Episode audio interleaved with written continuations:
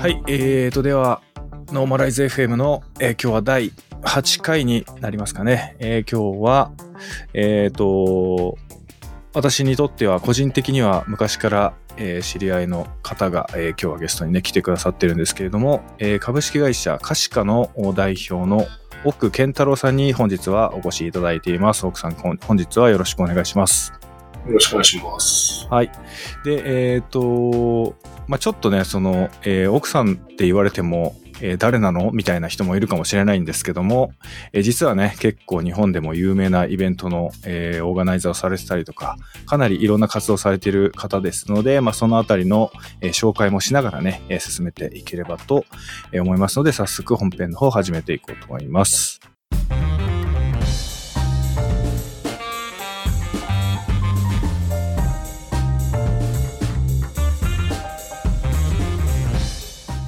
はい。で、最初に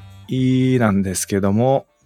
やっぱりまずはちょっと自己紹介から始めていきたいなと思うんですけれども、はい。奥さん簡単にで構いませんので、ちょっと自己紹介をお願いしてもよろしいでしょうか。はい。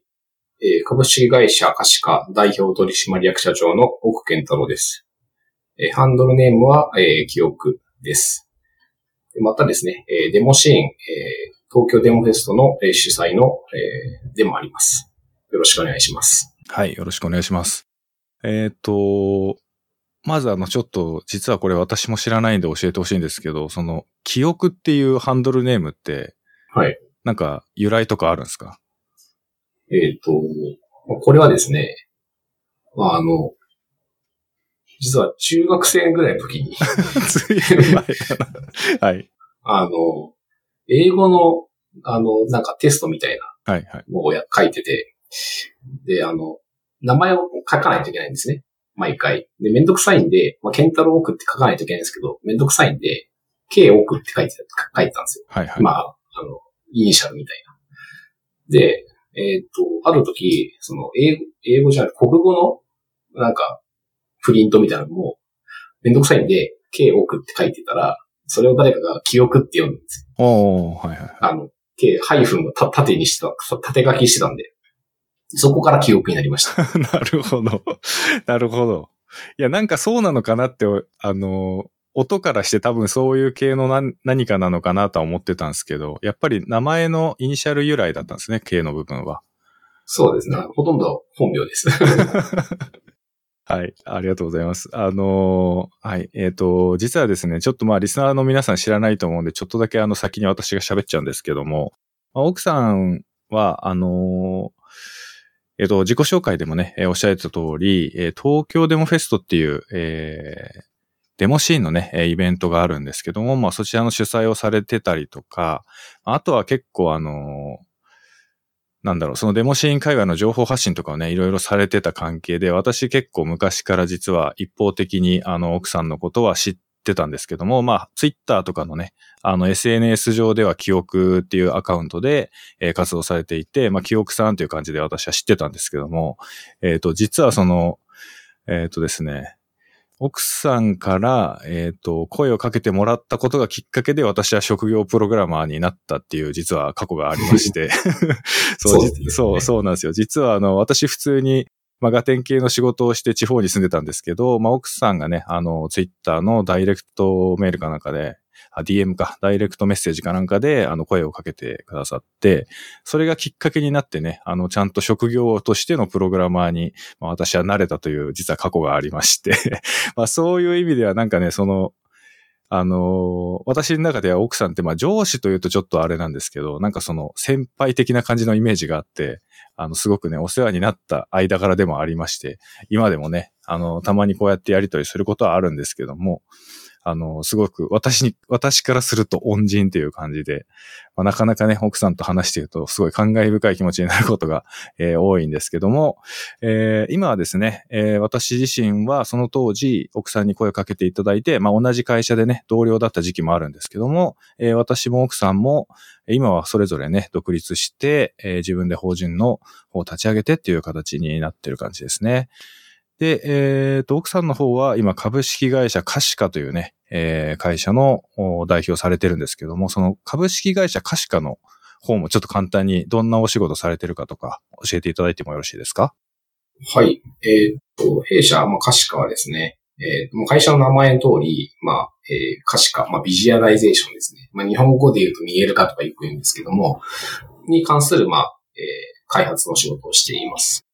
で、主にですね、スパコンとかで計算した、計算結果の可視化。これ最近だと、よ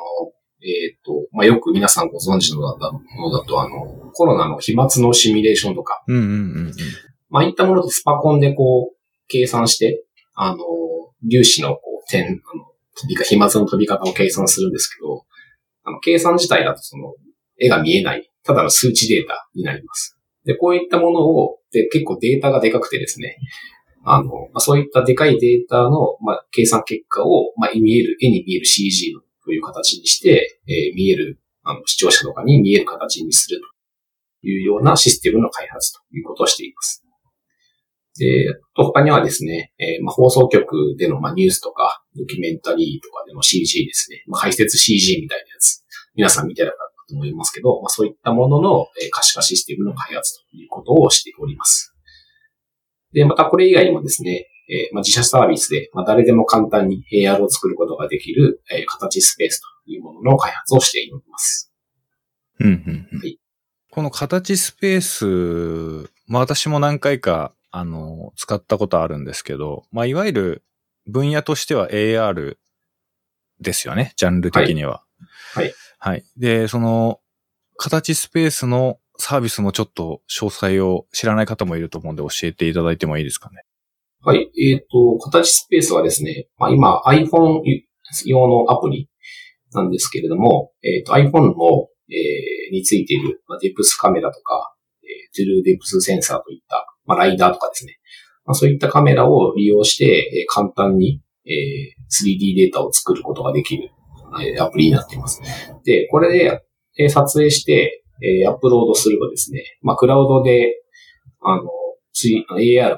で見えるデータに変換して、で、そうすることで、WebAR で、誰でも今リンクを開けば見えるような形のデータに変換してくれるというサービスになります。なんかライダーとかのセンサーで読み取ったデータから、なんか、GLTF とかを作るんですか、裏で。そうですね。裏で GLTF と、USZ を生成する感じです。で、それをなんか WebGL ベースのシステムで可視化するみたいな感じか。そうですね。表示側は、iOS とか Android の中に、表示するビューアーみたいなのが入ってるんで、そこをちょっと呼び出すみたいな。そんなこともできるんだ。アプリになんか、Windows で言うとコマンドライン引数からファイルのパスを渡すみたいな感じで開けるようなイメージですか？そういう感じですね。なるほど。そういう感じ。デフォルトの組み込みビューアーがあるんで、そいつを呼び出してあげるっていう感じになります。なんか Web 版もあるんですか？WebGL で見れる的なやつも。PC のブラウザで開くと、WebGL でプレビューできます。なるほど。そういうことか。GLTF と USD セットになるんだったらそうっすよね。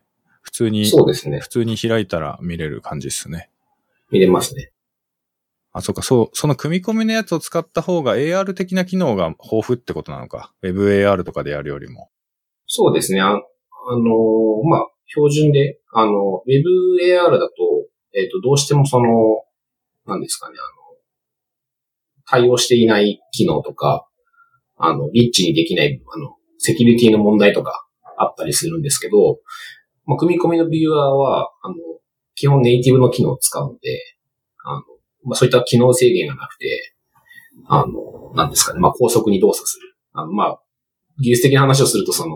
WebAR で組み込んで使えるようなエースウォールとかだと、だいたい多分 30fps ぐらいしかトラッキングで出なかったりするんですけども、組み込みのビューアーを使うことで 60fps で平面のトラッキングができてっていう、オクルージョンされてみたいなのが使える。あとは単純にダウンロードのサイズが小さくなるとか、そういったメリットもあります。アプリのインストールが不要というか。はい。サービスがどういうサービスか私自身はね、もちろんウォッチしてたんで知ってはいるんですけど、なんか裏側とかそういう風になってるっていうのは今回初めて聞いたんで、すごい面白いですね。なんか AR 周りは私もまあ WebAR はちょっと厳しいかなっていうのが前々から思ってる部分としてはあって、まあ結局ネイティブが今は先行してるというか、まあ Web でやるのはちょっと、まあできないことはないけど若干その制約が多いなっていうふうには思ってたんですけど、やっぱりなんかこの AR をやるってなると既存のネイティブの機能をやっぱり今は使っていく方がいろいろ有利な点が多いってことなんですね、現状は。まあそうですね。今WebAR で、まあ実質その WebAR でネイティブと同等の機能を実装するって相当に大変な話だと思うんで。はい。はい。で、結構多分まあ実質ほとんどが、それをやっているのってエースウォールを使ってっていうのがほとんどで、まあ結構そのアクセス、エースウォールって結構アクセスがバンバン来ると結構な金額になっちゃったりとか。ああ、なるほどなるほど。なんかそういうとこがあったりするので、まあ、それをまあ自社開発できるほどっていう、あれもないと思いますし。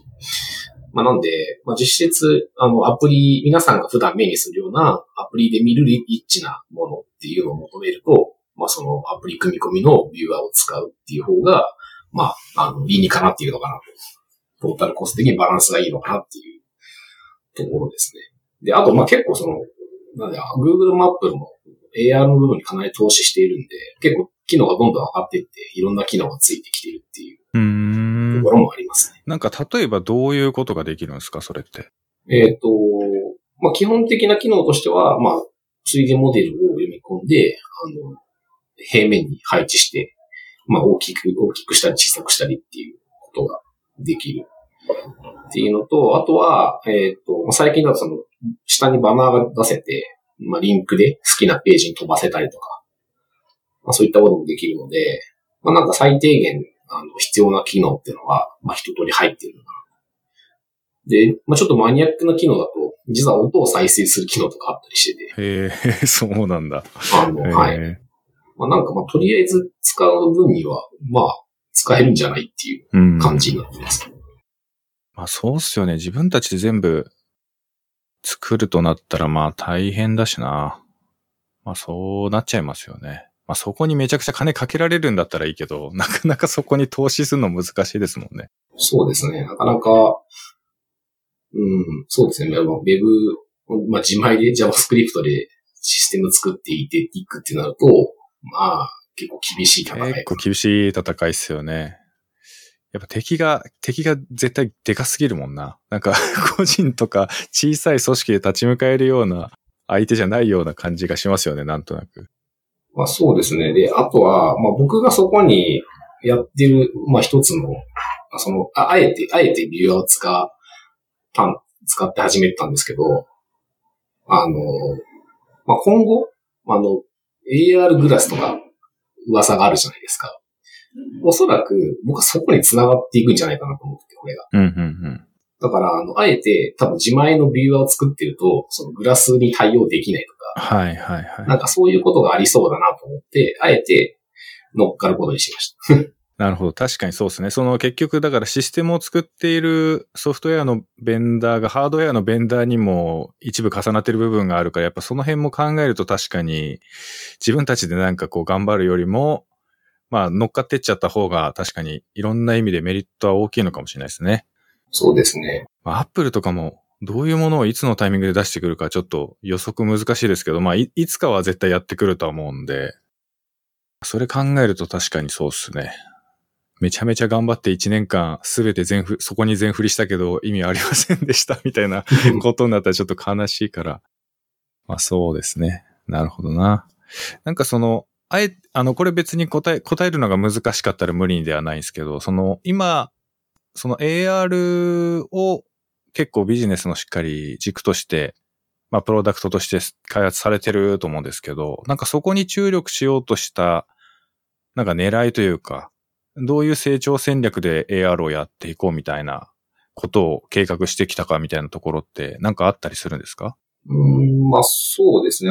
基本的には、まあ、半分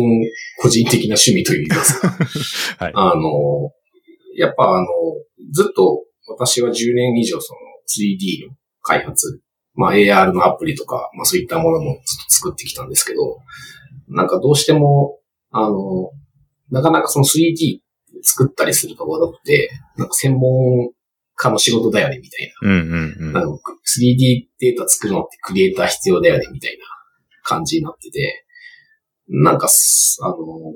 動画とか写真撮るのってスマホがめちゃくちゃ普及して誰でも撮れるようになったじゃないですか。はいはい。なんですけど一向に 3D データって作れるようにならない。なんでなんかそこをもっと一般化させたいなって思ってて、個人的にはその写真とか動画を撮るのと同じぐらい当たり前にその 3D データを作れるようなものを作って、まあ他の人に共有するっていう未来を作りたいなと思って、まあ始めたというのが、まあ形スペースの原点ですね。で、まあアップルもすごい、AR 推し。で、なんか噂に聞くところによると、アップルの CEO のティム・クックがインタビュー受けるときは、必ずインタビューの中に AR っていう言葉を入れる。そうなんだ。知らなかった。そんなのがあるんだ。っていうなんか話を、はい、聞いたことがあるので、はいはいはい、まあ、で、まあ、実際でもものすごいバンバンやってるじゃないですか。この間出た MacBook も、ウェブページの方に必ず AR で見るっていうので、製品を AR で見るやつが多いだったりとか、まあそういうことをしてて、で、まあ、先日も、3D データを作ることができる、その Object Capture っていう API を新しい Mac に搭載したっていう話とか、そういうのがあるので、まあかなり3D データに関するところっていうのは、まあ、かなりコストを投じているというところがあるので、まあ、ちょっとそういうところの、まあ、トレンドにも乗っかっていきたいなというのがあって、まあ、今のこのサービスをやっているという感じですね。なるほどな。まあ、AR、ちょっと私も、あんまり掘り下げたわけじゃないんですけど、やっぱり AR ってすごくいろんな可能性がある分野だなと思ってて、一時私も自分で法人立ち上げた時とかに、まあ頭の中ではなんかそういうことも事業に取り込んでいった方がいいのかなとかね、頭の中では考えたことありましたけど、まあでも、とはいえやっぱり、AR っていうくくりにしちゃうと競合も多いじゃないですか。正直いろんな AR をやっている会社がたくさんあって、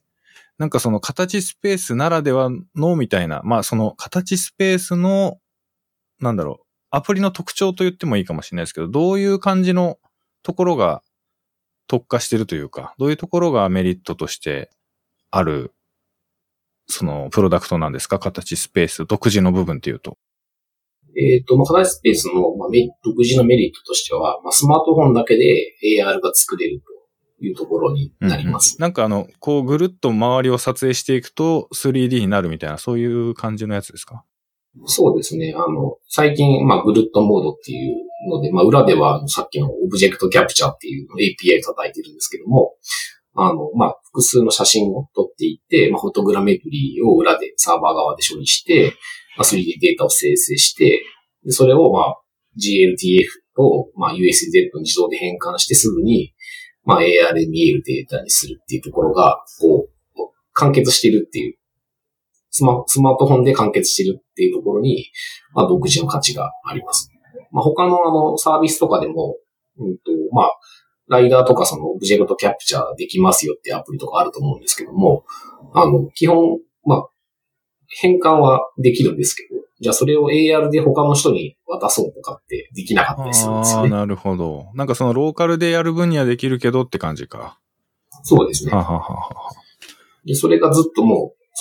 写真を撮るところから、AR の URL を発行したり、QR コードを見るところ、出すところまでが全部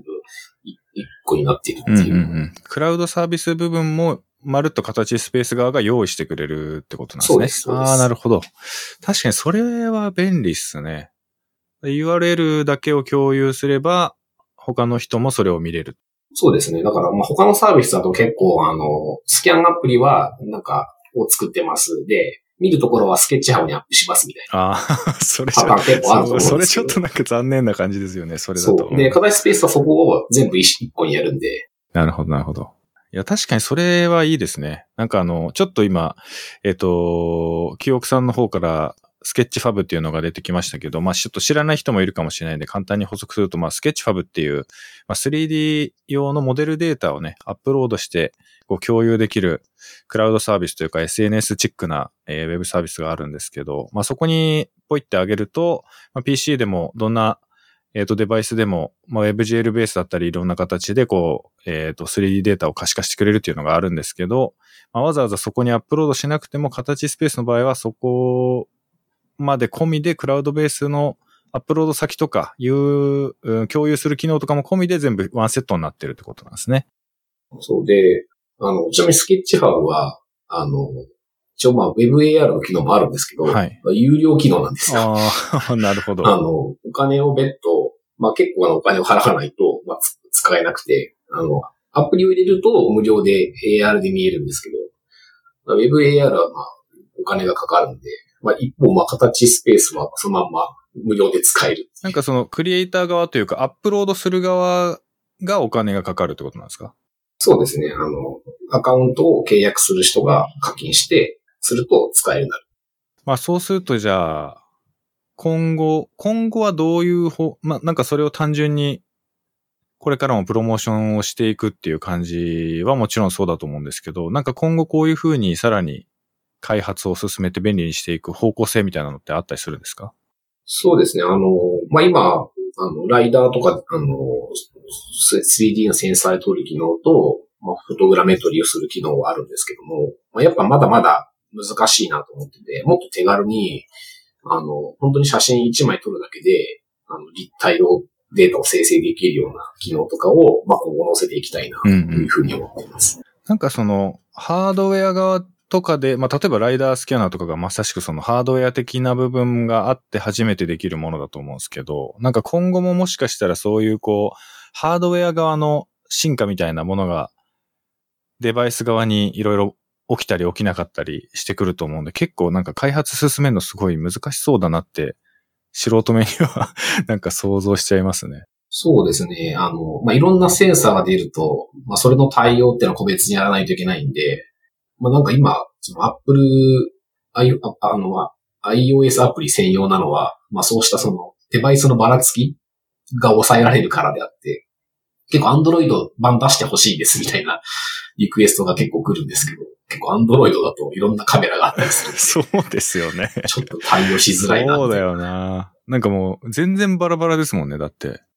そうですね。かなり Android 対応するの難しそうだなって、素人的に想像しても思っちゃうもんな。なるほど。まあそうするとやっぱあれですね。今後もその時と場合に応じた開発もそうだし、新機能開発もそうだし、これからまだまだどんどん良くなっていくっていう感じですかね。そうですね。結構同じセンサーでも、やっぱ3D データを生成するときの後処理をどうするかで結構クオリティが変わってきたりするんで。なんかその辺すごい奥深そうだな。いわゆるだから、なんかその、なんて言うんだろう。ちゃんと、まあアカデミックというとちょっと変ですけど、なんかちゃんと研究している人とかいそうですもんね、その辺。なんかそういうとこ自社で研究したりとか比較したりみたいなこともやってるんですか？そうですね。いろいろまあ、いろいろ実験を繰り返して、うんうんうん、どういうふうにすれば、いいのかっていう。まあだから、わかりやすい話をすると、まあ普通にデプスデータとかを取って、で、それを 3D データにするときに、まあ一番わかりやすいのだと、そのデプスの画像、データをつなぐ、こう、メッシュを作っていって、ジオメトリを作ると思うんですけども、まあ、そのまんまデプスデータをジオメトリ変換すると、めちゃくちゃでかいデータができちゃうんです。はいはいはい。で、それを、まあ、そのまま配信してもいいんですけど、そうすると、こう、Web だから、ダウンロードするデータが大きくなると、ユーザーがダウンロードするのに時間がかかったりするわけじゃないですか。まあ、そうすると、ユーザーエクスペリエンス的に良くないとか、アップロードするときの、とかダウンロードするときの、まあ、クラウドの帯域がかかるみたいな問題になるんで、じゃあどうやってデータをリダクションすればいいか。で、普通に何も考えずにリダクションしちゃうと、データのクオリティが下がってしまうから、データのクオリティを下げずに、どういうふうにリダクションすると、見た目を、ロスを抑えながら、データ量削減できるかっていうところが、まあ、弊社のノウハウ。うん。いや、すごい。ね、なんかその辺すごいいろんな、ちょっと企業秘密がいろいろありそうですね、技術的な。うん。いや、それめちゃくちゃ面白そうだな。なんかやっぱりこのグラフィックスプログラミングの領域独特のなんかそういうリダクション、どうリダクションしていくかみたいな部分とか、なんかやっぱりちょっとあれですよね。ウェブの世界、まあウェブの世界と違うって言っちゃうとちょっと語弊があるかもしれないけど、やっぱグラフィックスプログラミングガチ勢独特のなんか空気を感じますね。なんか今の話は。まあそうですね。結構 C プラでゴリゴリに書いて、で、ウェブに最適化するみたいな。そうですよね。いやなんか、私なんかはやっぱりそんなに地頭が良くないから、なんかそういう系の話って、まあ聞いててなんとなくこういうことだろうなっていうのはわかるんですけど、自分で開発するとなるとなかなか難しかったりするんですけど、まあでも確かに AR のデータって、まあいわゆる最初ってなんか、あれですよね、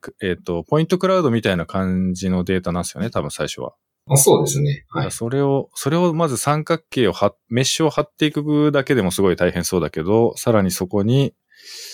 まあリダクション、効率的なリダクションとかの話も入ってくるとかってなってくると本当にあれですね。なんか生半可な努力ではちゃんとしたものが作れなさそうな、すごいエキサイティングな領域なのかなっていう感じがしました。今聞いてて。形スペースがっていうことじゃなくて、なんかこう一般的なそういうポイントクラウド系の可視化事例を見た時の印象で喋っちゃうんですけど、結構まだまだ AR のそのデータってもっと綺麗になんないのかなって思うことが結構素人目にはあったりするんですけど、まあ、その辺はやっぱりなんかそのデータがそもそも大きすぎるからリダクションしてるとかそういうところが結構大きかったりするんですかね。それもまああると思いますね。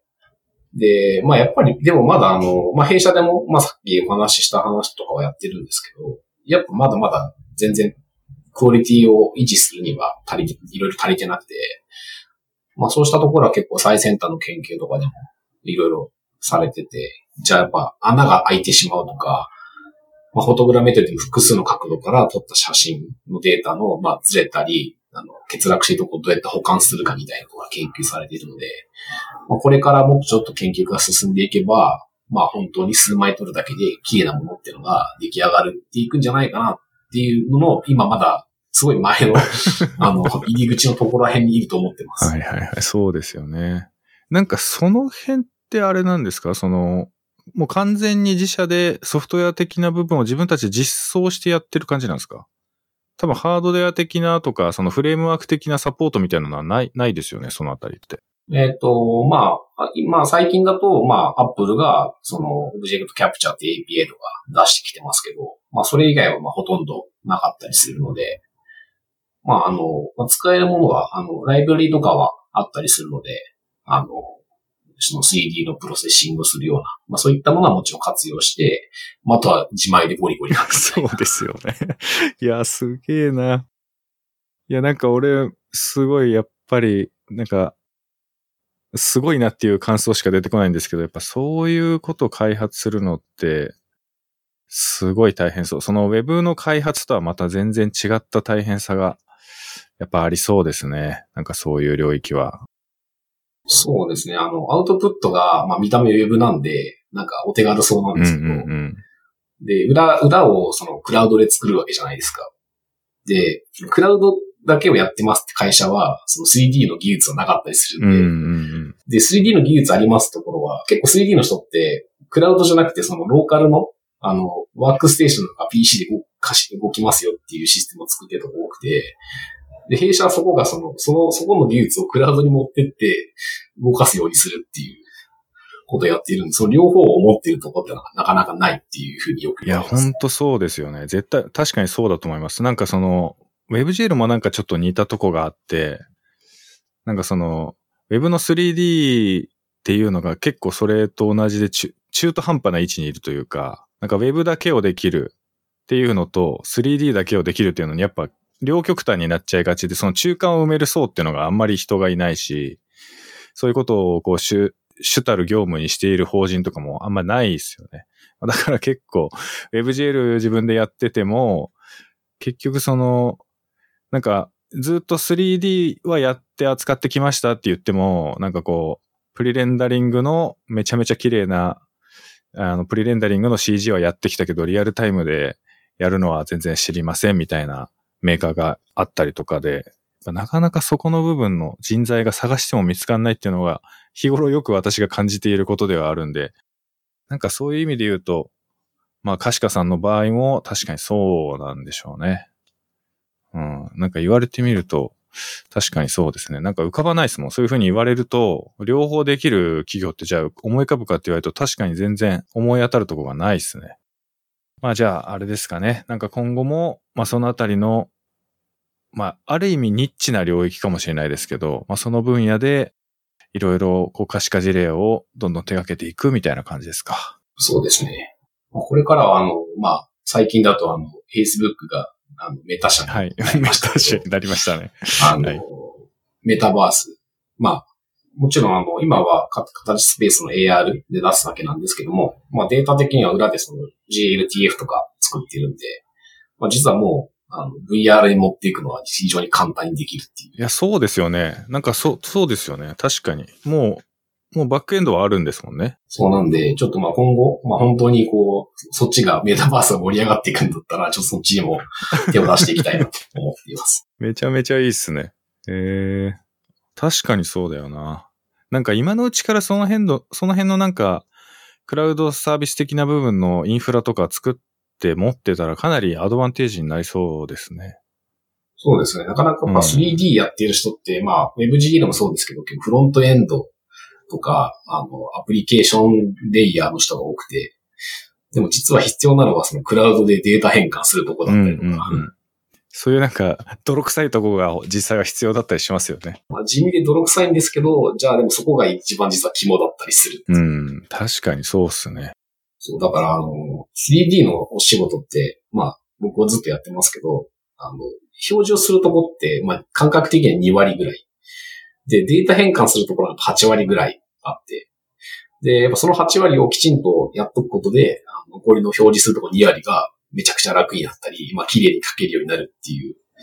感じなんで、まあそこの8割が結構大事なところかなと思います。うん、そうですね。なんかこう、特にその、こういうデータを可視化したいんですけどって言われてポッて出てくるデータって、ちょっとクリーニングしないとそのままでは全然使えないデータとかの可能性がめちゃめちゃ高いじゃないですか。そうですね。ほとんどそうですね。ほとんどそうですよね。ほとんどそうです。うん、で、この感覚って多分、やったことある、その業務として取り組んだことがある人にしかもしかしたらね、わかんない感覚かもしれないですけど、そのまんまなんか放り込んだらピョって絵が出るってことは、まあ絶対ないですよね。そうですね。うん、絶対なくて、まあそれをじゃあいかに、まあリダクションもそうだし、なんかこう必要な部分だけに抽出していくクリーニングみたいな作業もそうだし、なんかそういう部分確かにめちゃくちゃ大変だし、よくよく考えてみるとそっちの方が人の手と時間と手間を、まあ大体食ってるんですよね。よくよく考えてみると。そうですね。多分この感覚が、なかなかそういう仕事をしたことないとね、わかんないかもしれないですけど、まあでも確かにそうですね。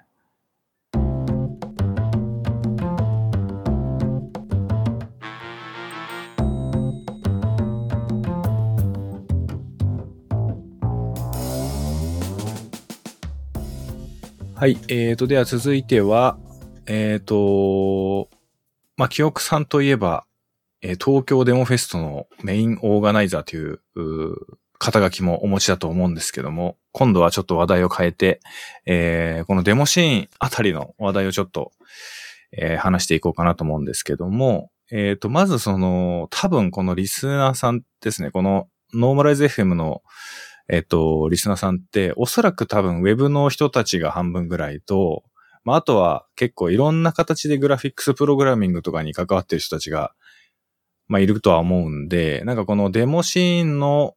ことを知ってる人たちが多分、私の予想では半分ぐらいはいると思ってるんですけど、まあ、ちょっと知らない人のためにも、ちょっとその導入の部分というか、デモシーンってどういうものなのみたいなところから、話していきたいなと思うんですけど、そのあたりってちょっと、清木さんの方から説明してもらうことでできますか？はい。まあ、デモシーンですね。まあ、日本だとメガデモっていう方が通じる人が多いのかなと思うんですけども、もともと、まあ、北欧で始まった、まあ、コンピューターカルチャーと言われてて、まあ、北欧ヨーロッパの、まあ、北国の方だと、まあ、冬が長くてですね、結構夏が短いという中で、じゃあ冬遊ぼうとしたら、まあ、家にこもって遊びが中心だったっていうところから始まってて、まあ、で、夏、まあ短いんで、まあみんな外に出て、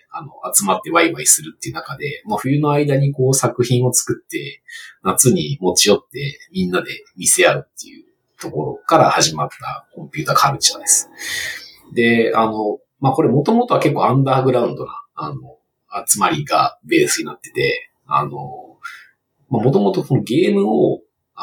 クラックっていう、まあ、なんですかね、シリアルキーとかをこう解析して、コピーできて遊べる、誰でも遊べるようにするっていうところから始まったんですけど、だんだん、最初はまあ、シリアルキーを生成して、みんなでコピーして集まって遊ぶっていうところから、だんだん、このゲームをクラックしたのは俺だっていうのを自慢するっていうところに端を発してて、で、単純にまあ、なんか、ロゴを出すだけじゃつまらないってことで、じゃあ自分たちのクラックしたチームのロゴをアニメーションさせたり、かっこよくしたり、音楽を鳴らしたりするっていうところが発端で、で、今のデモシーンっていうのはそこだけを、かっこいい映像と音楽っていうところだけを切り取って、まあ、見せ合うっていうところが残ったっていうのが、この今デモシーンという風な流れになります。なんで、もともと、まあ、デモシーンでは、デモパーティーっていう、まあ、オフラインイベントの集まりみたいなのがあるんですけども、まあ、そこは実は、まあ、もともとさっき言ったゲームを持ち寄って、クラックしてみんなで、こう、LANをつないでLANパーティーっていう形で、ゲームをお互いに、いろいろ集まって複数にゲームをするっていうところが始まりなんで、実はここから2つに分かれてて、一つじゃあちゃんとライセンスがあるゲームを、持ち寄ってみんなで遊びましょうっていう、大会しましょうって言ったのが今の、e スポーツっていう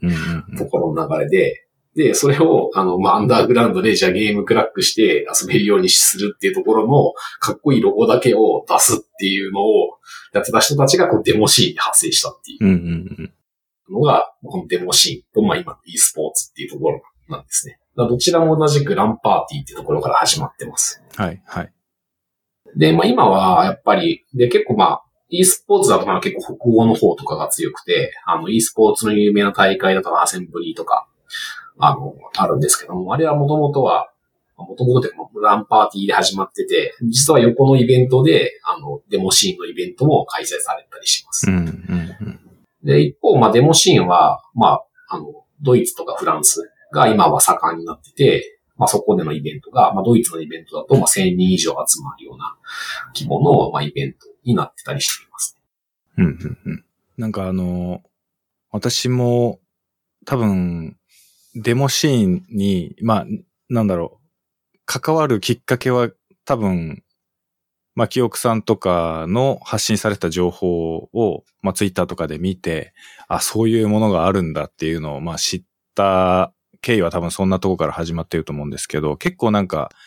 ウェブのみんなが知ってるとこだと、ミスタードゥーブとかも結構その辺の、デモシーンとかと実はちょっと関わりもあって、日本でやってるその東京デモフェストっていうデモパーティーがあるんですけど、それにも、まあ、来てくれたりとかして、結構やっぱり、なんか、そのコンピューターグラフィックスと、まあ、あとは音楽を鳴らすっていうところを、なんか極めていった先にある独特な世界観というか特殊なカルチャーの世界ですよね。メガデモと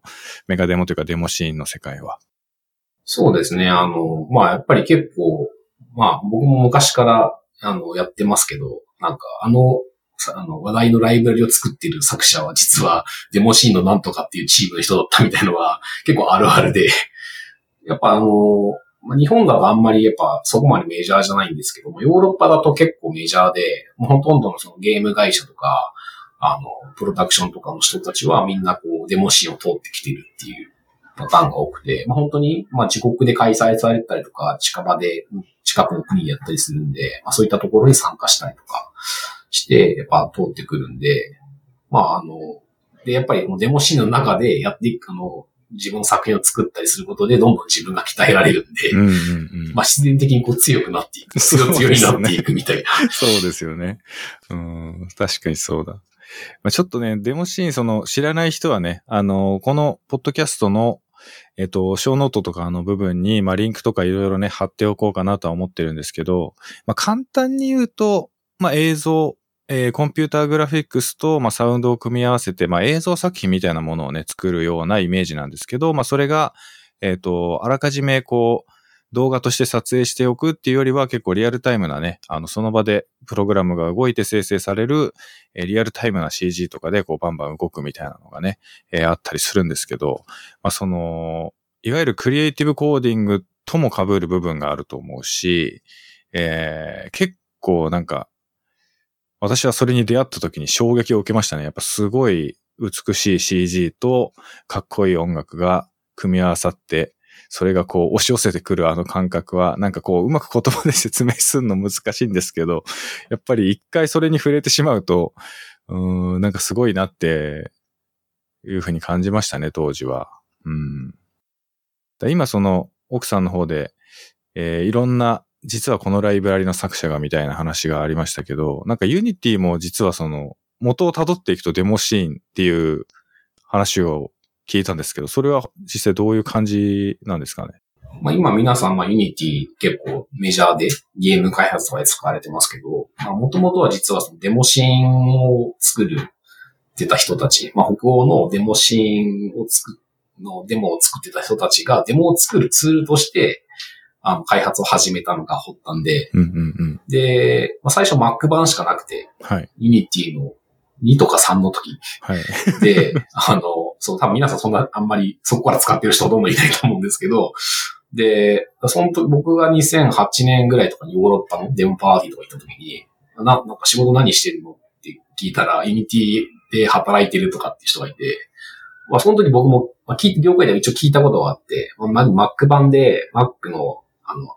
スマートフォン向けのアプリが作れるぐらいだったんですけど、その後今 Windows 版が出てきてっていう中で、もう結構デモシーンの人たちは Unity やってますよ、働いてますよって人たちがいて、やっぱその知り合いつながりで、ちょっと手伝ってくれないかっていうんで手伝っていたみたいなのがありましたね。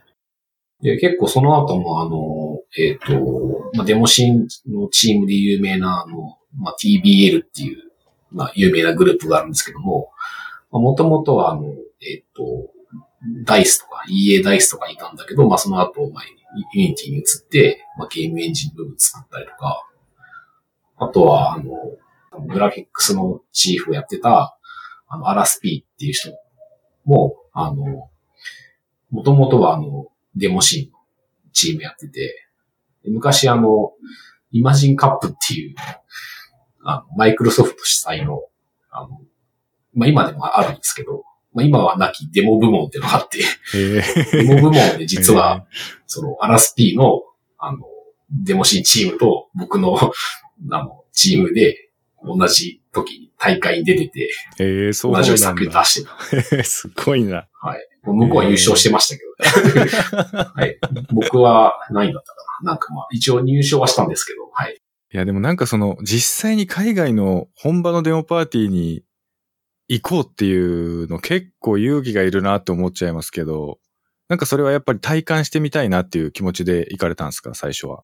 そうですね。僕自身も最初はCG に関わる仕事したいなって漠然と高校生ぐらいの時から思ってて、で大学生ぐらいの時に本格的にそのメガデモを作ろうって始めたんですけど、当時は、日本とかで、オンラインデモパーティーで、2ちゃんパーティーっていうのがあって、そこに作品をこう出していたんですけど、結構ヨーロッパの、デモシーンの人たちから、お前は早くヨーロッパのデモパーティーに来い、みたいな。一回デモパーティーを体感すべきだってこと言われていて。なるほど。じゃあ、ちょっと行ってみようかなって思って、で、行ったっていうのが最初ですね。で、やっぱそこで、行ってみて、初めてこう、これ日本でやってたのと全然違うんだなっていう衝撃を受けて。日本のその、オンラインパーティーとかって、締め切りがあって、そこに作品を出して、で、一応投票はあるけど、いわゆるその、作品作って応募してくださいみたいな、よくあるようなその専門家が、点数つけますよみたいな。コンテスト的な感じの。コンテスト的な、イメージが強かったんですけども、実際のそのヨーロッパのデモパーティーに参加したったら、全然そんなことなくて、点数をつける人たちは参加者なわけですよね。専門家がいてっていうわけじゃなくて、もうそのデモパーティーってところに集まった人たちがみんな投票するっていうもので、見る人は素人なわけですよ。はい。で、なんだけど、技術的には、プログラミングで、作られた映像、音と映像の作品を表示して、それをいかにかっこよく見せて、いかにその会場にいる人たちがすごい、これは良かったって思うかっていうのを、競うっていうイベントで、で、集まってそのピザ食べたりビール飲みながら、ワイワイガヤガヤするっていうところが基本で、なんかその日本とかの紹介だと、なんかプログラミングコンテストですみたいな扱いが結構多いんですけど、結構それは、すごい一部を切り取った。ので、実際には本当にみんなを驚かす作品を作ったやつが優勝っていう、そういうイベントですね。だから、そういったところが、なかなか日本、欧米とかだとなんかパーティーっていう文化あるじゃないですか。はい、はい。人を呼んでワイワイしようみたいな。うん、もともと文化的にそういう背景がありますもんね。うん、そうで、それが日本にはなくて、なんか、パーティーってなんかちょっと、なんか、飲み会みたいな感じになっちゃったり、なんかその立食パーティーみたいなセレモニーになっちゃうけど、いや、そうじゃなくてもうちょっと気楽になんか、ワイワイ騒ごうみたいな。イメージ的にはその BBQ に近い。日本で言うと。その中で、作品を発表して、みんなで投票して一番を決めるっていうのを、ぜひ日本でもやりたいなと思って、始めたっていうのが、東京デモフェストの始まりになります。なるほど。これ多分参加したことない人はちょっとわかんないと思うんですけど、確かに参加した人間からすると、本当にそういう空気ですよね。東京デモフェストはまさにそういう感じの空気感のあるイベントだったなって思いますね。別になんかあれなんですよね。本当に、なんていうのかな、堅苦しい感じではないというか、もうみんなその場に自由な時間に自由に入ってきて、勝手に座って勝手に飯食いながら雑談しながらプログラム書いてるみたいな、そんな感じの空気感ですよね。そうですね。なんだ、勉強会ともやっぱ違うし、コンテストとも違うし、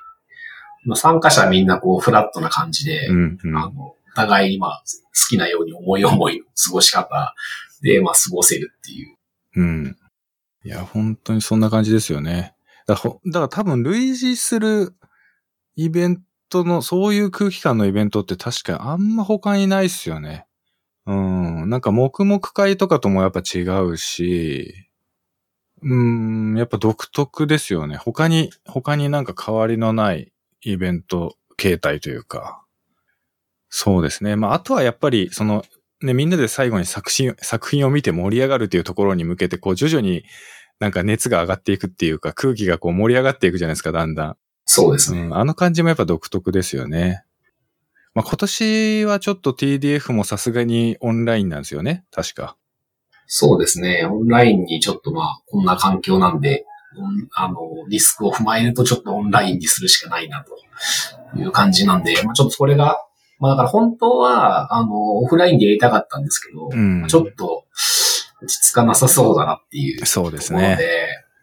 個人的には正直、さっき話した、もともとオンラインパーティーで、いやいや、これオンラインじゃダメでしょって思ってオフラインを始めた身からすると、ちょっと苦渋の決断でしかないんですけど。そうですね。でも多分これからは、そういったことも、踏まえないといけないのかなという、新しいニューノーマルに向けて、いかないといけないかなというところで、ちょっとチャレンジングしてみようと。そうですね。そうですね。いや、本当多分今はちょっとどうしてもオフラインではやっぱりできないと思うんで、でもそれでもやっぱ TDF を知ってる身からすると、ちょっとね、近年開催されてなかったのもあって、やっと来たかっていう感じのワクワク感もありつつ、ね、すごいなんかこの間やるぞってアナウンスがあった時はちょっと興奮しましたけど、そうですね。皆さん、だいぶお待ちかねで。いや、本当にそうですよ。もう知ってる側からすると早くやんないのかなっていうのはちょっとあった。言葉にはしなかったけども、いろいろあるんだろうなと思ったんで言葉にはしませんでしたけど、やっと来たかっていう感じは確かにありますね。はい。でもちょっとデモシーンとかデモパーティーの界隈の事情をちょっとあんまり知らないよっていう人のためにね、簡単に説明すると、そのデモパーティーでは、ね、作品を、まあ、投稿して、まあ、それをみんなで、参加者全員でね、見て、で、投票して、みたいなことをやるんですけども、いくつか結構ね、そのパーティーによって違ったりもしますけど、部門が分けられていることがあって、まあ、東京デモフェストでもこれまでね、開催されてきた中でも部門が分かれてたりしたんですけど、今年の TDF、まあ、東京デモフェストではどんな感じで部門が分かれてるんですかね。はい。まあ、部門としてはですね、まあ、グラフィックス、ミュージック、ワイルド、デモコンポ、というのがあります。5つの部門があります。で、まあ、ちょっと順番に説明していきますと、まず、まあ、グラフィックスというのは、まあ、CG の、もしくは、まあ、写真とかですね、まあ、そうした静止画の画像フォーマットでの、投稿する部門になります。で、二つ目の、まあ、ミュージックに関しては、まあ、こちら音楽の、まあ、作曲した音楽の、競い合うという部門で、まあ、MP3 であったり、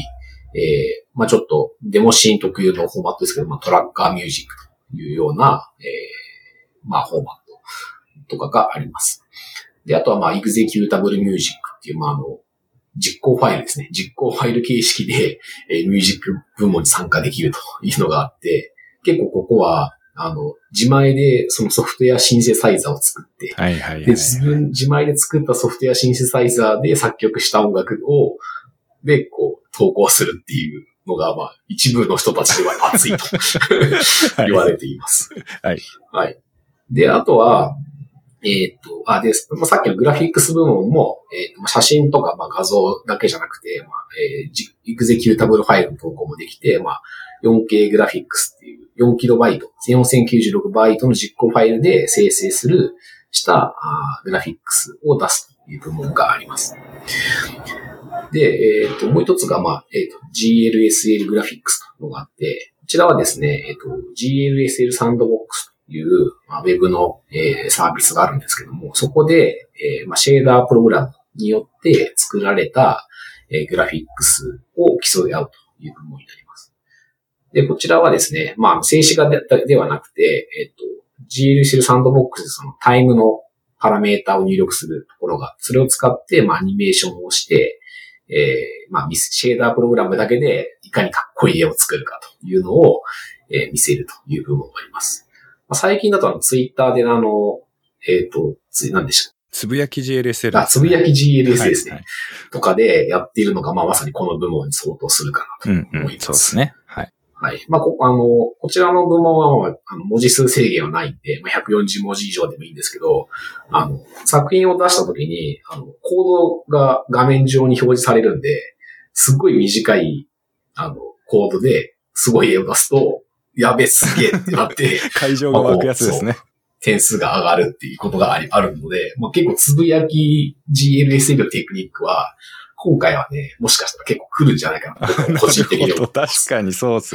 ね。なんでこの短さでこの絵が出とるんじゃーってやつですよね。そうそうそう。だからね、ここ結構ね、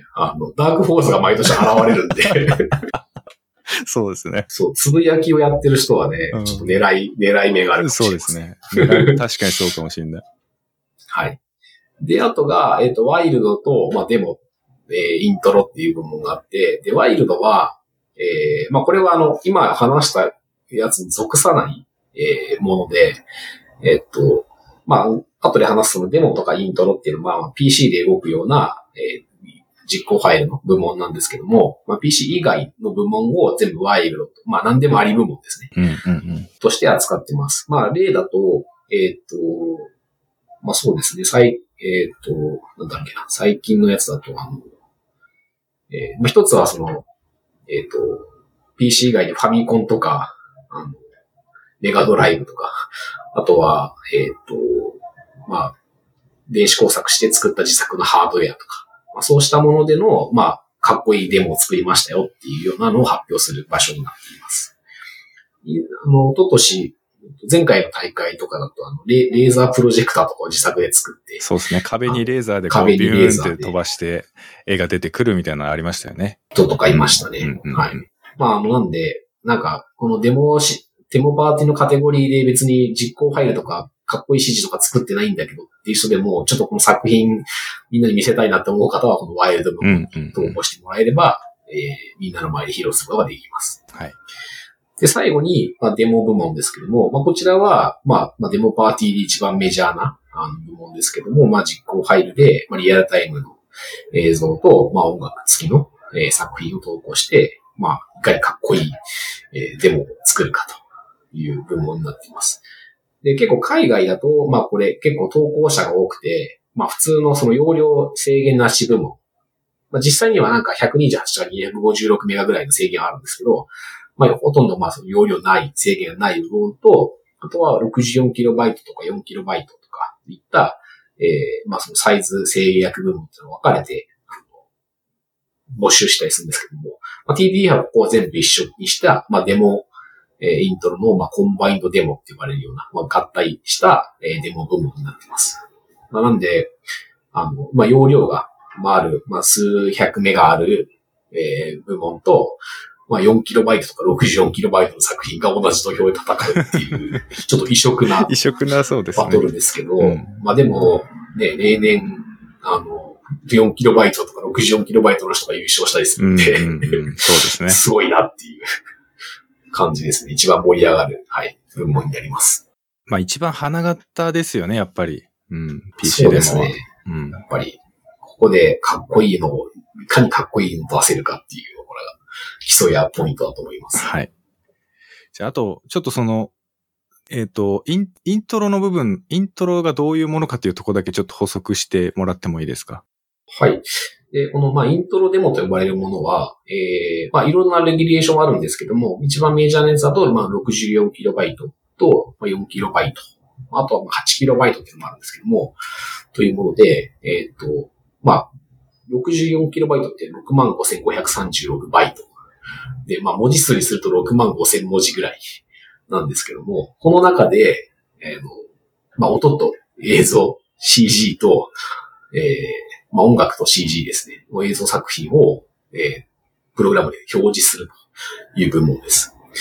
で、まあ、ただ、まあ、最近だとちょっとよくわかりにくいかなと思うんですけども、まあ、皆さん多分、まあ、Web の方が多いんでしたら、まあ、HTML とか JavaScript のサイズとか見てほしいんですけど、まあ、ライブレートが使うとすぐにこう 300KB とか、いっちゃうと思うんですよね。で、まあ、それよりもさらに小さいサイズで、この音楽も、全部映像も全部生成するっていう、部門です。で、基本的にその 3D データって持てないんですね。このサイズだとどうしても。なので、まあ、どうするかっていうと、まあ、3D の CG のレンダリングと音楽やるんですけども、3D に関してはまず、モデルデータを生成するっていうエンジンを持ってます。で、まあ、要は簡単にその頂点とかの位置を、まあ、プログラムで計算して、まあ、メッシュの三角形を貼っていってっていうのを生成するプログラムを持っています。で、さらには音楽に関しては、まあ、さっきのエグゼキュータブルミュージックで話したのは、まあ、プログラムのソフトウェアシンセサイザーを作って、で、まあ、いわゆるその DTM とかで、シンセサイザーのソフトとか使うと思うんですけど、あれ自体を自前で作って、自前で作ったプログラムで音楽を生成することをやって、で、それらを、使って、アート作品を作って、で、アニメーションシステムとかも作って、全部を組み合わせて、ゼロから、映像作品を生み出すっていうことをやっているっていう、まあ、非常に熱い部門ですね。興味ない人にしてみればなんでそんなことしてんですかってよく言われたりするんですけども、まあ、やってる人たちからするともう熱い。いや、熱いですよ。熱い。そう、この熱さは絶対、大体どんな人にでも伝わるとは思うんだけど、まあ、そうですね。やってる本人たちからするとすごい熱いんですけど、64K、そう、なんだろう、そのデモシーンのことはあまりよく知らない人からすると、本当に何が楽しいのって思うかもしれないんですけど、本当にちょっと一回冷静に、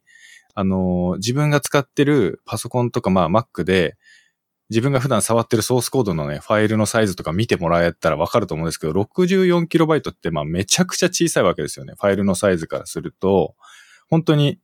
ね、画像とかだったら 64K の画像なんてほとんどない、もうすごいもっと巨大なファイルばっかりで、64K って多分言葉で聞くよりもはるかに小さいファイルサイズなんですけど、まあ、それを 64KB 以内で作られたエグゼファイルをダブルクリックしたらいきなり全画面で CG がバンって出てきて音楽がガーって鳴るっていう、そのどうなっ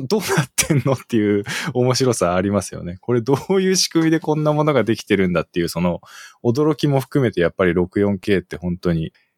すごいなって思っちゃうんですけど、まあでもデモシーン界隈の人からすると 64K ってかなりリッチというか、まあ結構余裕があるサイズですよね。そうですね。まあ、やった人のみわかる話ですけど、64KB はでかすぎる。そうですよね。何を言っているかわからないと思うんですけども、まあ大体こう、いや、でかすぎて埋まらないな、みたいな。そうですよね。埋めるのが大変なんですよ。まあ、考え方によってはその 64KB って 4KB 16個分とかに相当するんで、大変ですね。そうですよね。だから 64K、その、一般的な、まあ私レベルの観点からすると 64KB のファイルで音が出て絵が出てしかもめちゃめちゃかっこいいみたいなのってその時点ですでに魔法なんですけど、まあ、でも本当にデモシーンの喫水のガチ勢からすると 64K はまあ全然余裕だなっていうサイズですよね。だから 4K、その 64K の他に 4K っていうのもあって、まあ、4K はそれこそ 4096B で音も映像も出すっていう世界ですけど、いや、本当に、なんて言うんだろう。多分今、これデモシーンを知らずにこのポッドキャスト聞いてる人は、もうリンク貼っとくんで絶対見てもらえれば驚くと思います。4KB のファイルで、それをダブルクリックしたらフルスクリーンでこれが始まるっていうのが、本当に魔法だなっていうのがね、わかるんじゃないかなと思います。うん。まあ、最近だとまあ、Web、JavaScript の HTML だけで、4KB とか、昨年、前々回の TDF とか、一番の人は、32KB ぐらいとか、とかの Web の WebGL の作品とか作ってて、音と映像を出してるんで、はい。なんかまあ結構その、あとはやっぱり Web も、まあその今シェーダートイとか、なんかそういったサービスは結構流行ってきたんで、なんか比較的見たことある人も増えてきてんじゃないかなと思って、まあそうですよね。うん、確かにそうですね。なんか私が初めて参加した時よりも浸透してるんじゃないかなっていう気はしますね。なんとなくですけど。うん。まあ今年はオンラインなんで、なんか作品を出したい場合は、事前になんか登録する感じですか？そうですね。まだ、多分この、まあ、ラジオが公開される頃には、登録がオープンしてるんじゃないかと思うんですけども、まあ、事前に登録してもらって、作品を投稿してもらうという形になります。で、まあ、締め切りがですね、ちょっとこれ例年と違うところなんで気をつけていただきたいんですけども、例年は、開催日の直前、当日に作品を、まあ、持って行ってサブミットすればよかったんですけども、今回ちょっとオンラインということもあって、事前に1週間前が締め切り日になっていますので、開催日が12月の、まあ、11、12なんですけども、1週間前の、12月、3日金曜日が、締め切りデッドラインになっているんで、まあ、ちょっとそこだけお間違いのないようにお願いいたします。まあそうですよね。まあもともと参加したことある人だと当日が締め切りっていうイメージがあると思うから気をつけないと間違えちゃいそうですね、これ。うん。一週間前に出すってことですね。いや、ちょっと私は今年は出せなさそうかなってちょっと思っちゃってるんですけど。いやいや、時間のない人とかはGLSL グラフィックスとか。うん、そうですね。GLSL グラフィックスコンポだったら、ね、それこそ即興で結構表現がいろいろできるんで、まあそこら辺は結構敷居が低いですよね。そうですね。大体、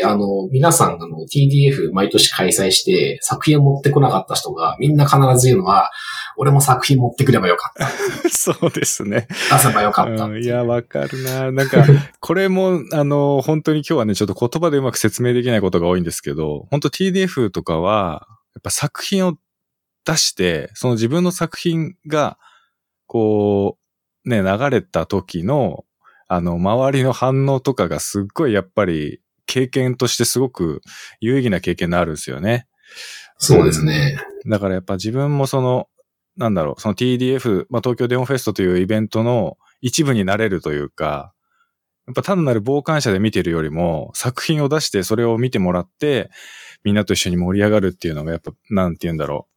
う、すごい面白いですよね、やっぱり。うん、そうですね。そこがやっぱりなんだ、コンテストとかって出してなんか専門家がなんか見ましたっていうじゃあないですって言うんですけど、デモパーティーってリアルタイムにみんながおーって驚いている感じが伝わるってところが僕すごい重要だと思ってて、うんうん、そうですね。それを、まあ、今回そのちょっとオンラインでやるときにどこまでその表現できるのかなっていうところがちょっとポイントかなと思ってます。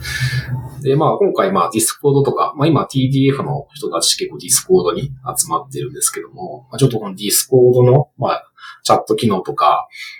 ボイスチャット機能とかもあるんで、このあたりと、まあ、このデモの、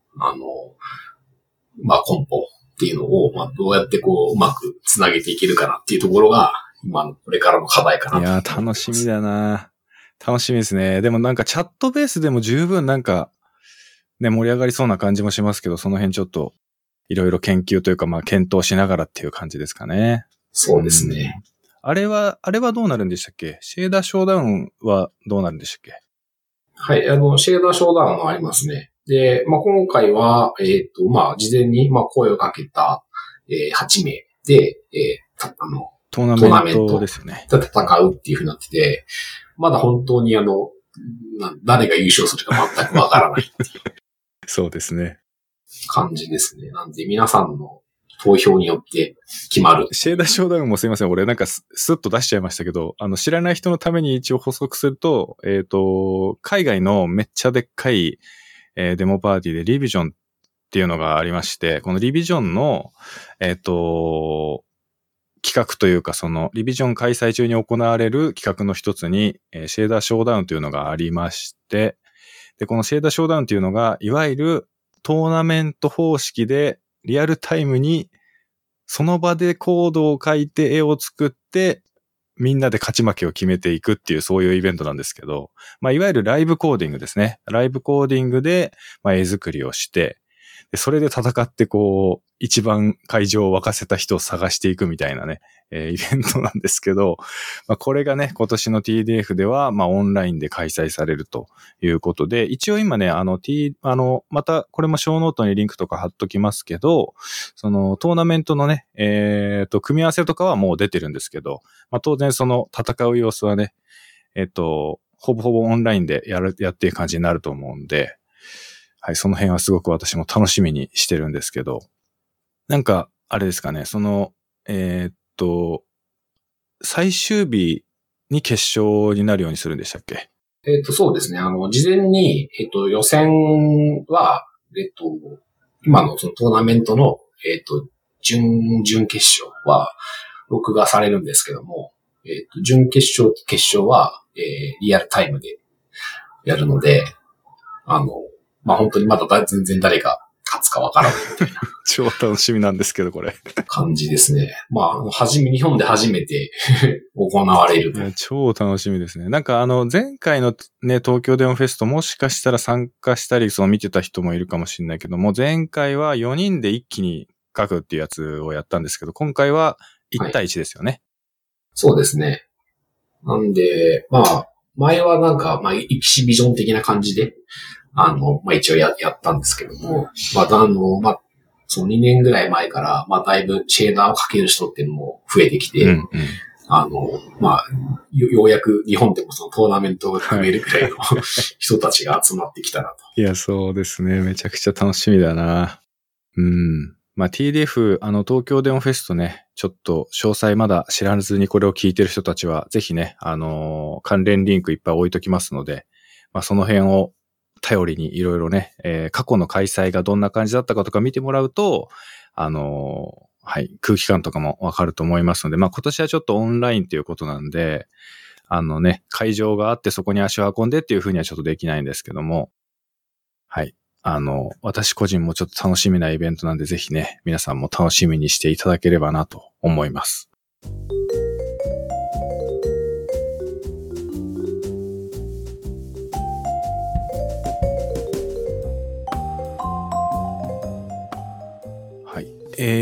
あとはデモシーン関係で言うと、その当日の締め切りがあってっていうのは結構デモパーティーの文化としてあると思うんですけど、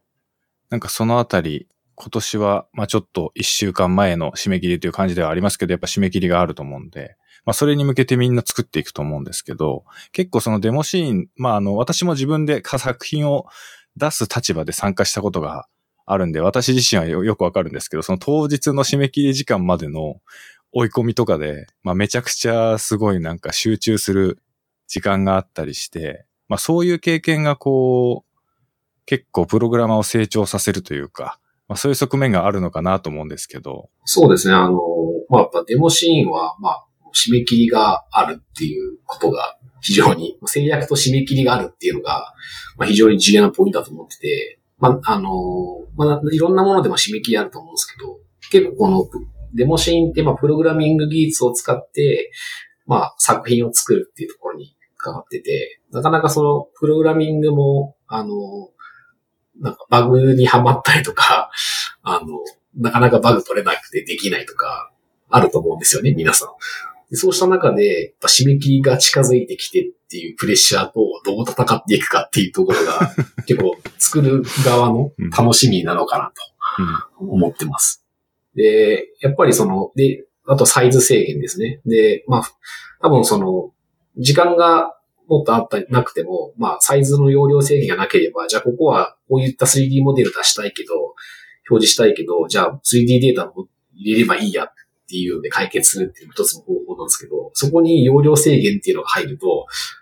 入れられないわけですよね。なんとかしなきゃいけないってことですよね。そう、なんとかしなきゃいけなくて、だからそうすると、じゃあ計算で、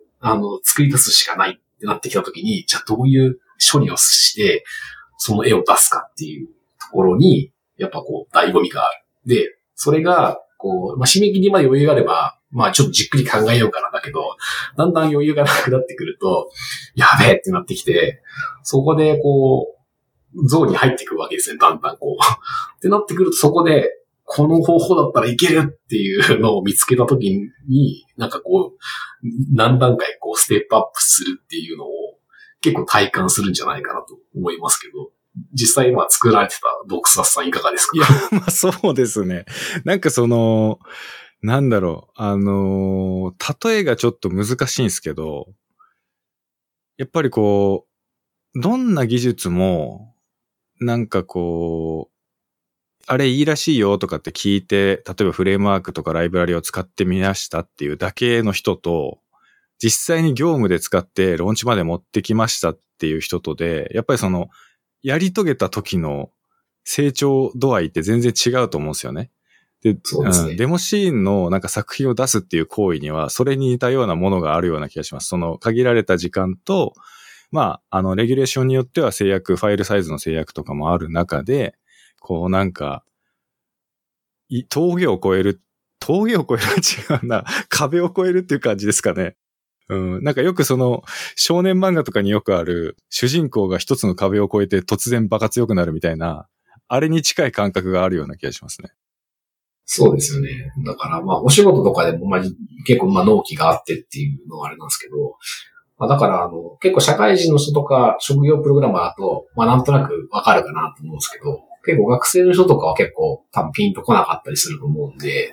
まあちょっと実際にやってもらって、で、これを、こう、繰り返してやればやるほど、どんどんこう、強になっていくので、まあ、まさにだから、本当に、単純に、もちろんその作品出してなくても、まあ、すごい人はすごいですけど、単純に僕はその作品数を出してる人自体は、作品数だけで、まあ、すごいなっていうのは、なんとなく、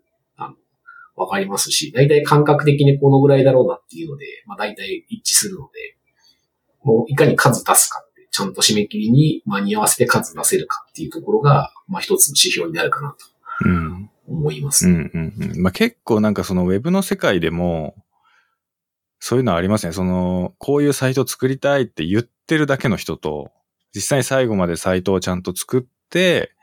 ポートフォリオですって言って、こう完成させたものを出してくる人ってやっぱ全然違くて、ね、完成させるということのそれ一つがもう才能というか。そうですね、本当に。で、しかもデモシーンの作品って、まあ、ほとんどの場合、やっぱチームでやるんですよね。一人だと、まあ、一人で音も映像も全部できますっていう才能を持っている人ってほとんどいないと思うんですよ。はい。大体なんかまあ、プログラミングと CG ができますみたいな人と、まあ、音楽ができますっていう人が組んで、じゃあ音と映像の作品出しますっていうパターンなんですけど、まあ、ここがその容量制限に入ってくると、音楽の人も普段使い慣れているツールじゃないツールで作曲しないといけなかったりとか、うんうんうん、CG の人も、まあ、普段だとまあ、なんか、エイヤーでやって容量気にしないのに容量気にしながら作らないといけないっていう制約があって、でお互いにその最後はこう制約のせめぎ合いの中でどこをうまく妥協していくかでどこを折り合いつけていくかっていうところでの妥協点を見つけて、その中で一番最高のデッキを目指すっていうことをするんで、まあ、そこの最後の詰めをきっちりできるっていうのは、まあ、非常にもうそれだけでもうスキルがあるっていう風に見れるかなと思います、うん。そうですよね。やっぱそこもうそのこと一つ切り取っただけでもなかなか簡単なことではないから、もう十分にそれ一つで評価の対象になるかなっていうのは確かにその通りだと思います。うん。なんで僕はまあ学生とかでデモ作品を一つでも二つでも出しているっていう人がいたら、まあ、ぜひこう採用したいと思います。即採用したい。即採用したい。うん、いやまあそうですよね。いやまあそれは多分はい形は違ってもやっぱウェブとかまああとデザインとかもそうだと思うんですけどね、やっぱりその想像する仕事の場合はやっぱり最後までやり切ったことが、ね、それ自体がやっぱり評価できる項目の一つというか、うん、そういうのは確かにありますよね。まあ特にデモシーンはそれが強いのかもしれないですね。うん。そうですね。でまあ。最悪真面目じゃなくていいんですよね。真面目に実装する必要は実はなくて、フェイクでいいんですよ。うん、最終的には。はい、でも、いかにそれでみんなを驚かせることができるかっていう。だ結構メガデモとかって、じゃあ、プログラミングスキルすごい人たちがやってるんだよねっていう。まあもちろんすごいんですけど、なんかじゃあ別にそこってクソ真面目にやってるかっていうと、なんか結構フェイクな、実装で、なんかこの関数使うとめっちゃそれっぽく見えるんだけどみたいなのとかがあって、はい、でもそれがそのサイズを抑えたりとかする規模なんで、うんうん、真面目にやるとめっちゃ時間かかる計算処理なんだけど、いやなんかいろいろ試してるうちに見つけたこの、ね、こうゾーンに入ってる中で見つけたこの処理やるとめっちゃ軽くなってめっちゃサイズも小さくなるわみたいな。なんかそういうのが、まあやっぱり、お、すごいっていう、まあそれがいくつも集まって、見える映像っていうのがやっぱすごいにつながるのかなというふうに思ってます。うんうんうん、いやー楽しみだな本当に。いやいいですね。なんかこういうカルチャーの中でやっぱり育ってきた人たちがいるからこそ、ね、例えば Unity が今の形になったりとかっていうことがあったんだと思うんで、いやぜひこれを聞いてる皆さんもね、TDF に参加して作品を出してゾーンに入ってつよつよプログラマーになっていってもらいたいですね。うん。ちなみになんですけど、結構今いろいろデモシーンでは、まあ、制約がある中で、プログラマーとして成長できる場面があるよね、みたいな話があったと思うんですけど、なんか今のカシカさんの業務とかにその辺が生きてたりする部分ってあったりするんですか？そうですね。まあ、弊社でやってる、まあ、開発している、システムの一つに、まあ、放送局向けの、可視化のシステム開発というのをやっているっていう話をしたと思うんですけども、結構まあ、やはり、ニュースとかだと、まあ、速報性とかが重要なので、いかに早く絵を出せるか、いかに早く、放送に使えるようなデータが何かっていうのを見つけられるかっていうところに、ポイントがあって、で、まあ、今までの放送とかで使ってる CG とかだと、まあ、一回マヤで作ってとか、まあ、そういう、時間をかけてレンダリングしてみたいなことをしてやってたりしたんですけども、やっぱそれだと放送するまでにどうしてもレンダリング時間かかってしまうとか、データを見るまでにちょっと時間がかかる、データを取り込むまでに時間がかかるというふうな課題がありました。で、そこが、まあ、リアルタイムで、まあ、データ読み込めるようなシステムとかを作っていると、まあ、絵が出るまでに非常に早く出せると。で、まあそうすると、まあ本当に、朝、例えば、どこかで事件が地震が起こって、まあ、地滑りしましたみたいなとかがあったときに、まあ、空撮して、そこの立体地形のデータを取ってきてっていう中で、いかに早く CG のシステムに表示できるかっていうところが、まあ、いかに早くニュースとして放送できるかっていうことにつながってくると。まあ、そこがちょっとまあ、デモシーンとはちょっとレギュレーションは違うんですけども、まあ、いかにでかいデータとかを、いかに高速に、絵を出せるかっていうところに、まあ、生きてくると。まあ、締め切りの、まあ、高速性っていうところですね。まあ、そうしたところでの、まあ、だと、まあ、締め切りがあってっていうところが、まあ、デモシーンで培った、まあ、スキルとか開発っていうのが非常に生きてくる、まあ、仕事とか、かなと思っております。そうっすよね。なんか私は結構一緒に仕事してたこともあるから、なんかそのあたり結構想像がつくんですけど、やっぱり例えばまあ極端な話、先ほどのその地滑りとかの話で言えば、いかに早く映像として可視化できるかっていうところが、それこそね、人命に関わったりもしてくるわけで、なんかそういうところのスピード感とかが、まあ、めちゃくちゃ大事な場面っていうのは、まあ実際にお仕事にもいろいろあって、まあ、直接ではないとは思うんですけども、まあ、デモシーンのカルチャーの部分で、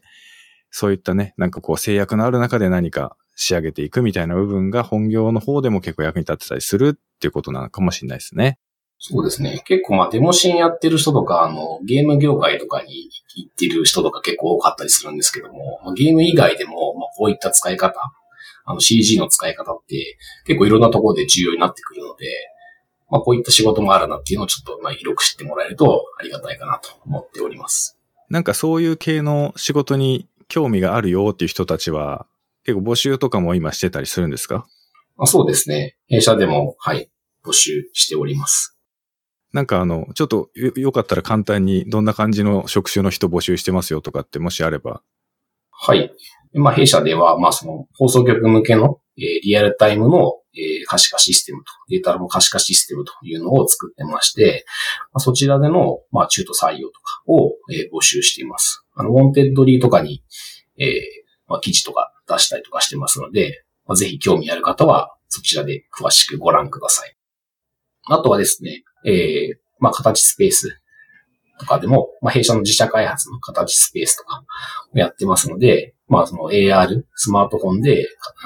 3D データを作って、AR を簡単に出せるようなシステムに、まあ、興味のある方も、募集しております。いや、なんか、前半の方でちょっと話触れましたけど、結構これから先もいろんな、ね、新規開発もどんどん行っていきそうな感じですし、いろんな人入ってくれると、より加速していきそうですね、そのあたりも。そうですね。まあ、なかなかやっぱりグラフィックスに強い人材って、なかなか、あんまりいないよね、みたいな話だったりするので。はい、まあでも、基本的には今すぐなんか、このツールが使えないのってことは全然なくて、まあやる気と素養があれば、僕は仕事の中で、やっていくのが一番成長につながるかなと思ってて、まあデモシーンじゃないですけど、何回か締め切りに対して挑んでいって、まあ締め切りの中でどんどん強になっていくっていうのかなと思うので、なんか別に今これができないからっていうことじゃ僕はないかなと思ってます。はい。じゃあまあぜひ興味のある人はどんどん募集というか、応募してもらえたらいいかなと思います。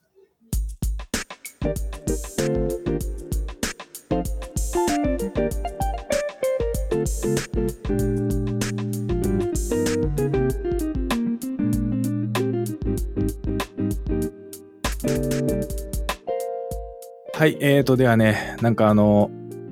自社開発の話から始まり、デモシーンの話とかね、いろいろ聞いてきたんですけれども、そろそろね、時間もいい感じになってきましたので、これでそろそろね、締めていきたいと思います。はい。一応ちょっとね、先ほども、募集してますよみたいな話はしちゃったんですけども、局さんの方から、もしね、告知とかありましたらお願いします。はい。まあ、現在、株式会社可視化では、まあ、3D 可視化の、お仕事に関わってくれる人を、募集しております。まあ、中途、インターン、副業とか、などなど、まあ、いろんな形で募集しておりますので、まあ、興味のある方はぜひ、お問い合わせください。あとは、まあ、ゲーム以外の、まあ、3D を扱うお仕事という部分では、なかなかあまりない募集ではないかなと思うので、ぜひ興味のある方は、ご連絡ください。はい。で、またですね、1ヶ月後に、東京デモフェスト2021が開催されます。こちらでの、作品の募集もしておりますので、ぜひ皆様振るって、デッドラインに追われながら、なれるようなこう作品をぜひお待ちしております。はい、ありがとうございます。本当にね、ちょっと途中でもいろいろ紹介ありましたけども、グラフィックスだけじゃなくてね、音楽、まあサウンド系のミュージックコンポとか、あとワイルドコンポとかもね、ありますのでね、ぜひ皆さん公式サイトの方に、これからまた案内が出てきたり、登録フォームがね、出てきたりとかすると思うので、そちらぜひね、確認してみてください。はい、そんなとこですかね。はい、ちょっといろいろね、普段ウェブ系の技術の話をすることが多いんですけども、まあ、今日は全然違った角度からね、いろんなお話が聞けて、非常にいい機会になったなと思っております。はい、キョクさん、今日はありがとうございました。はい、ありがとうございます。はい、じゃあ最後にね、ノーマライズ FM からのお知らせなんですけども、ノーマライズ FM では、シャープノーマライズ FM で、皆さんからのね、ご意見ご感想を募集しております。本当にちょっとね、聞きましたよとか、そういう簡単な感想だけでもね、本当にツイッター越しにつぶやいてもらえると、それが私にとってすごく励みになってますので、結構ね、ゲストの皆さんにも、なんかしらこう反応があるとね、受けが良かったりもしますので、ぜひ皆さんね、思ったこと感じたことあれば、ぜひ気軽に、つぶやいてもらえたらと思います。はい、ではね、これで、今日の収録は終わりにしたいと思います。最後まで、聞いてくださってありがとうございました。